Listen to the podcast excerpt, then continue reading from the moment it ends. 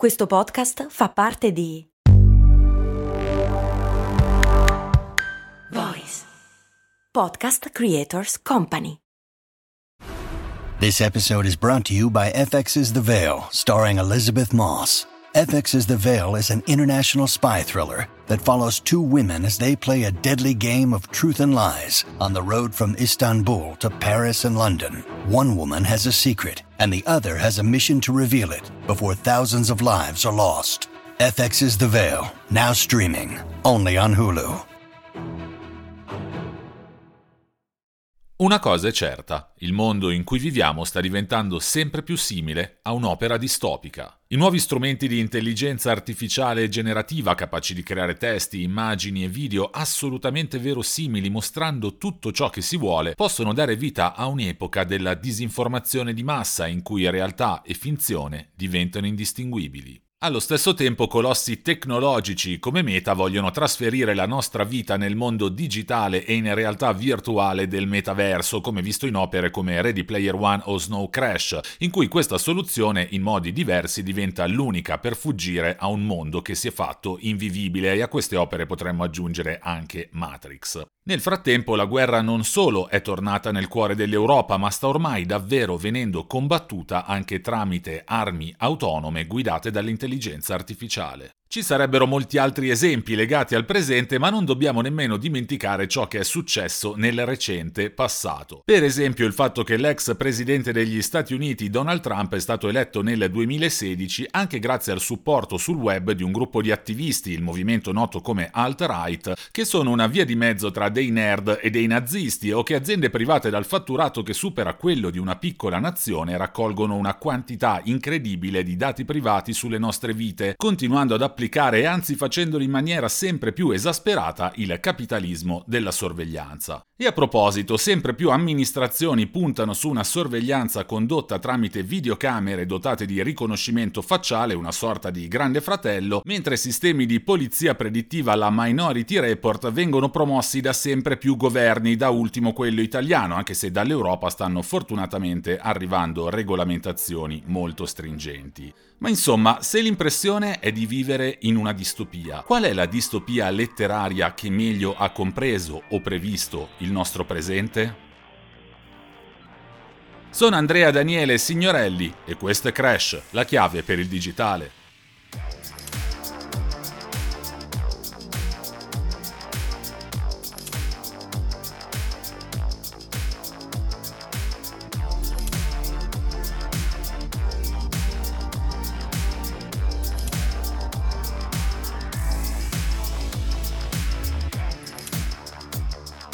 Volendo restare alle più recenti opere narrative, potremmo dire che la distopia immaginata da Black Mirror è diventata realtà. Ne abbiamo già parlato nella puntata di Crash dedicata al cyberpunk. Gli innesti oculari dell'episodio di Entire History of You ricordano incredibilmente da vicino i vari progetti di smart glass dotati di registrazione video e audio, smart glass che un domani potrebbero, stando ai brevetti depositati da colossi come Samsung, diventare delle lenti a contatto. La possibilità invece immaginata nella prima puntata della seconda stagione di Black Mirror Be Right Back di resuscitare digitalmente i nostri cari analizzando le loro attività online, i post sui social, le foto, le email e tutti gli altri dati che disseminiamo su internet è stata al centro dei lavori della programmatrice russa Eugenia Kuida, poi creatrice del celebre bot Replica. Lo stesso si potrebbe dire per la nostra ossessione per la sorveglianza incentivata e facilitata dalla tecnologia che è al centro dell'episodio Archangel o del citatissimo episodio Nosedive, in italiano Caduta Libera,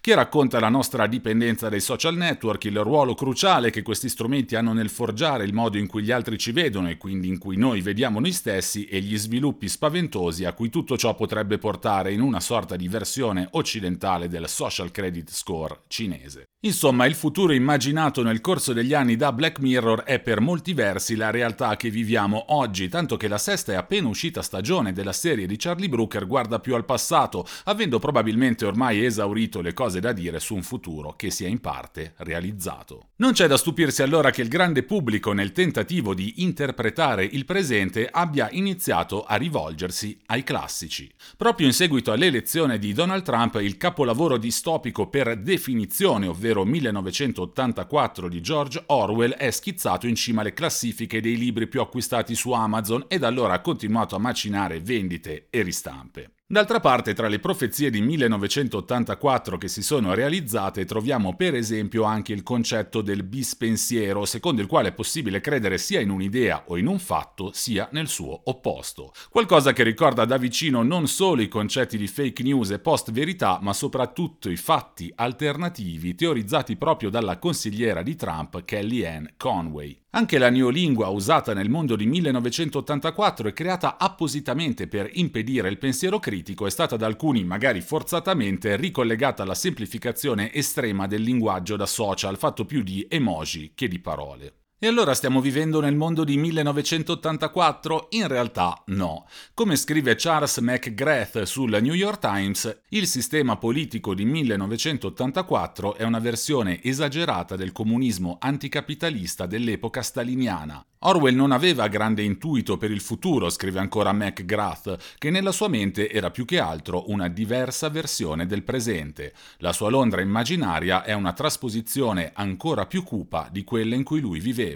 L'unica vera innovazione tecnologica presente in 1984, inoltre, è lo schermo a due vie, che guardiamo, ma che ci guarda anche. Nel dibattito seguito al boom di vendite di 1984, non pochi hanno fatto notare come ci fosse un'altra distopia classica in grado di raffigurare con più precisione la nostra società senza bisogno di scomodare dittature in stile Germania dell'Est che non rappresentano il mondo occidentale in cui viviamo. Questa distopia è Il mondo nuovo, pubblicata nel 1932 da Aldous Huxley e di due decenni precedente al capolavoro di Orwell. Gli elementi che fanno pensare che Huxley abbia visto il futuro ce ne sono parecchi, viaggi spaziali, elicotteri privati, ingegneria genetica quando ancora non era stato nemmeno scoperto il DNA e soprattutto una droga come il Soma, che sembra una versione estremamente migliorata del Valium o degli altri comuni antidepressivi con un'aggiunta psichedelica. A tutto questo si può aggiungere anche un chewing gum che sembra avere effetti simili a quelli del Viagra e il fatto curioso che pneumatico sia un complimento che viene rivolto alle donne, facendo sospettare che Huxley abbia immaginato con una mentalità ovviamente da anni 30 il prosperare della chirurgia plastica. Quello disegnato da Huxley è un mondo in cui non c'è bisogno della dittatura per tenere a bada le persone, anzi è molto più utile dare a loro tutto quello che vogliono.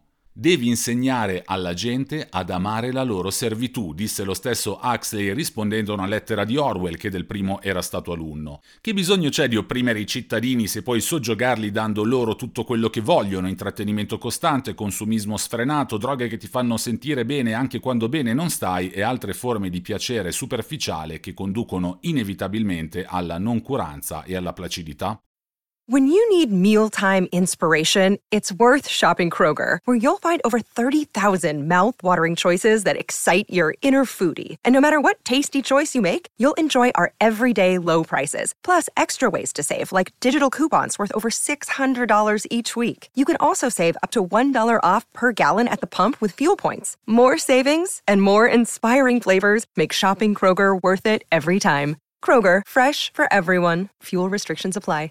Queste importanti intuizioni di Huxley gli hanno garantito il plauso del sociologo Neil Postman che nel suo classico del 1985 Divertirsi da morire sottolineava gli aspetti che rendevano il mondo nuovo superiore a 1984. Postman scriveva La gente sarà felice di essere oppressa e adorerà la tecnologia che libera dalla fatica di pensare. Orwell temeva che i libri sarebbero stati banditi, Huxley non che i libri fossero vietati, ma che non ci fosse più nessuno desideroso di leggerli. Orwell temeva coloro che ci avrebbero privato delle informazioni, Huxley quelli che ce ne avrebbero date troppe fino a ridurci alla passività e all'egoismo. Orwell temeva che la nostra sarebbe stata una civiltà di schiavi, Huxley che sarebbe stata una cultura cafonesca ricca solo di sensazione e bambinate. Si tratta di intuizioni estremamente importanti, eppure gli ultimi sviluppi della nostra società ipertecnologica, soprattutto quelli legati all'avanzare delle intelligenze artificiali e dei bot o dei robot, fanno pensare che ci sia un altro gigante della distopia e della fantascienza rimasto fino a questo momento escluso dal dibattito.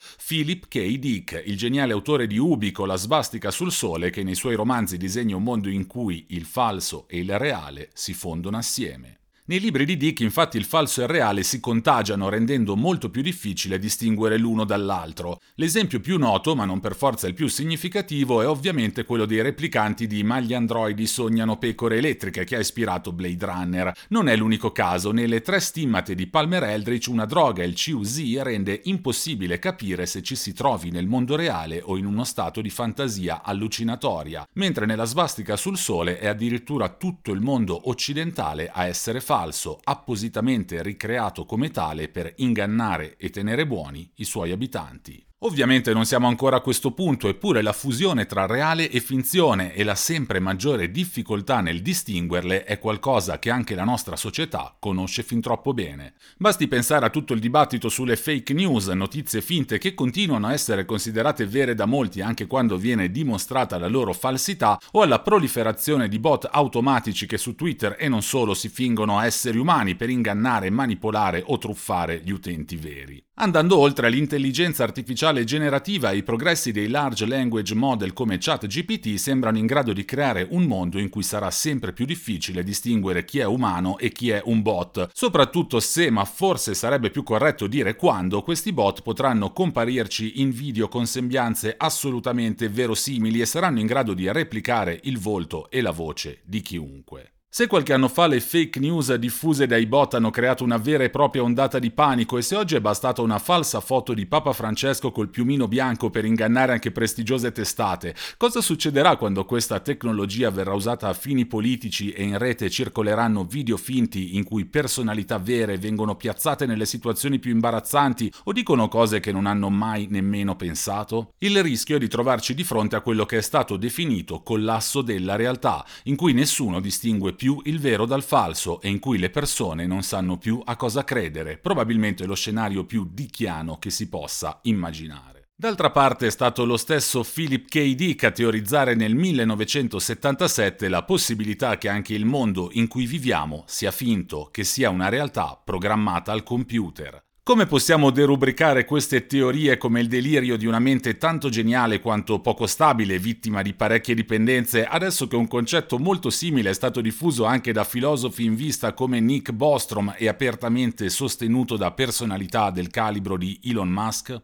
Insomma, un mondo in cui le bugie sono fatti alternativi, in cui le fake news vengono prese per vere anche dopo che è stata dimostrata la loro falsità, in cui non possiamo sapere se il video che stiamo vedendo sia vero o genuino e nemmeno sapere se la persona con cui stiamo interloquendo per via testuale sia un essere umano oppure un bot. In un mondo di questo tipo la confusione è destinata ad aumentare a dismisura ed è una situazione di cui sicuramente Philip K. Dick avrebbe voluto scrivere. Le finte realtà creeranno finti esseri umani, ha detto sempre Dick, e se davvero viviamo nella distopia immaginata dallo scrittore, sarà il caso di prestare attenzione a queste parole.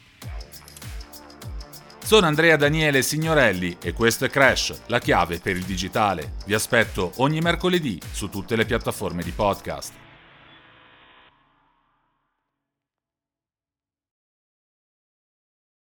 E adesso un bel caffè finito. Perché rischiare di rimanere senza caffè quando puoi abbonarti a Caffè Borbone? Prezzi vantaggiosi, costi di spedizione inclusi, tante possibilità di personalizzazione e l'abbonamento lo sospendi quando vuoi. Decidi tu la frequenza, la qualità, scegli tra le cialde e capsule compatibili e crea il tuo mix di gusti e miscele. Mai più senza caffè con l'abbonamento Caffè Borbone. Tutte le info su caffèborbone.com.